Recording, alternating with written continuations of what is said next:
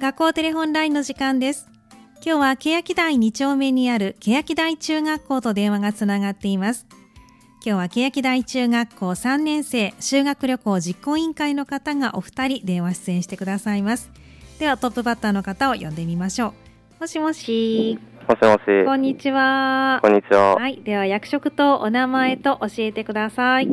えー修学旅行実行委員長の岸本美人です。はい修学旅行実行委員長の岸本美奈子さんですね今日はよろしくお願いしよまろすしくお願いします。はい、えー岸本さん修学旅行についてお話を伺おうと思いますけれどもいつどちらに欅台中学校は修学旅行に行かれたんでしょうかと6月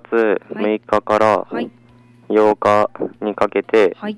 と長崎の方へ修学旅行に行きました。そうなんですね2泊3日で長崎に行かれたんですはね、お天気大丈夫でした梅雨でしたけどはい。1日目とはい3日目がちょっと雨が降っあ降ったんですけど、はい2日目は大丈夫だっ2日目はすごい晴れて、たあそうだったんですねじゃあ晴れの日があってよかったですねはい。はい、この3日間というのはどんなことされたんですか。と1日目がはい、平和学習で、はい、その戦戦争のうん、に関係するところを回ったりしええて、えで2日目は、えっと、午前中がえ、はい、判別活動ではい、長崎市内を班ごとに、えっと回ってはい、午後はパールシーリゾートっていうところで、はい、えっと、4グループぐらいに分かれてはい、その長崎の、まあ、海に関わることをして、はい、とその夜からはい、と民泊を、うん、あのあの家庭の方にお邪魔させていただいて、ええ。民泊されて、はい、はい3日目が、はい、と朝から女門体験っていううん、その長崎の自然はい、とかその自然を体験できるはい。ところに行きましたそうなんですね。長崎の歴史であったり、自然に触れてきたんですね。はい、はい、この3日間で岸本さん、何が一番思い出に残ってますか。え3日目のはい、女門体験がうん、その普段なかなかできないはい、体験だったのでう、ん、まあ、楽しかったしはい。印象に残りましたちなみに、どんな体験だったんでしょえっと海でう。はい。海釣り海釣りはいをしましたそうなんですね普段岸本さん釣りはされますかあたまにたまにします、たまにするそれはどこで淡路島えやっぱり海ではいはい違いました長崎の海と淡路島、いやうんーそんなに変わわかんないそんなに変わら 釣れる魚が違うのかなあーなベラとうんカサゴがめっちゃ釣れましカサゴも釣れたんですそうですか結構たくさん釣れたんですねたはいはい釣った魚はどうしたんですかと釣った魚は、はいえーその2日目の夜に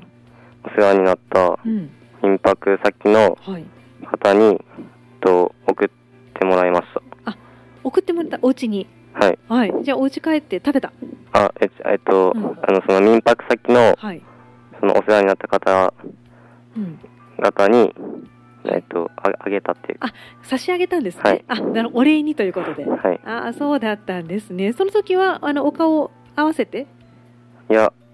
あの、帰ってからになっちゃったのかな。はい、あー、そうだったんですね。あの民泊でお世話になった方というのはどんな方だったんですか。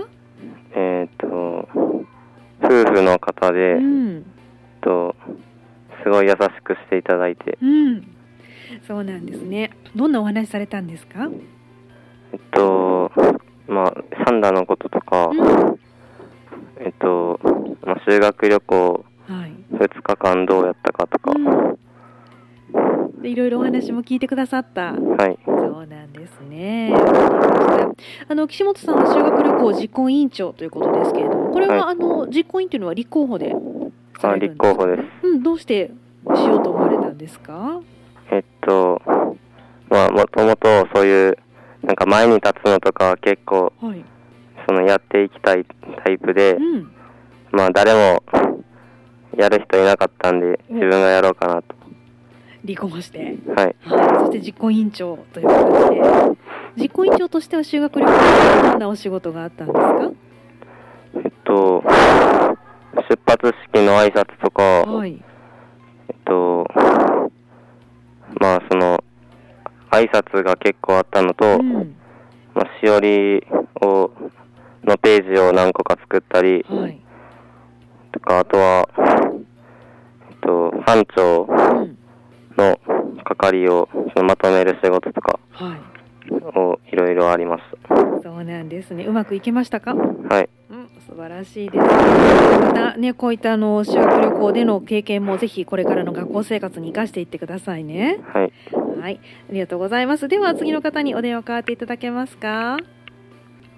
もしもし。あ、はい、もしもし。こんにちは。こんにちは。はい、えー役職とお名前と教えてください。えっ、と、修学旅行副実行委員長の村上泰治です。はい、副実行委員長の村上泰治さんですね。よろしくお願いしますお。願いします。さあ先ほど岸本さんに修学旅行2泊3日内容をお聞きしたんですけれども村上さんはこの修学旅行の中で何が一番思い出に残っていますかえっと、岸本くんがさっき言ってくれた中の中にあるあるんですけど、はい、 2日目のうんその判別行動はい、がとても印象的でしたね。判別行動どんなところが良かったですかその班のみんなと一緒に、まあ、その長崎市内を歩いて、はいまあ、出島とかが、まあ、あったりええするので、そこでまあ、いろんな発見があったりとか、うんまあ、一緒に角煮まんとか中華街で食べれたりうん一緒に食べたりとかはいそういう楽しい体験ができたからうんとても印象に残っていますそうなんですねいろいろ見たり食べたりみんなで一緒にできたことが良かったあはいということですねあのどこに行くかっていうのは皆さんあらかじめ決めていかれるんですよねあはいはい、あのチームの中でここ行きたいあそこ行きたいって意見はたくさん出たんですか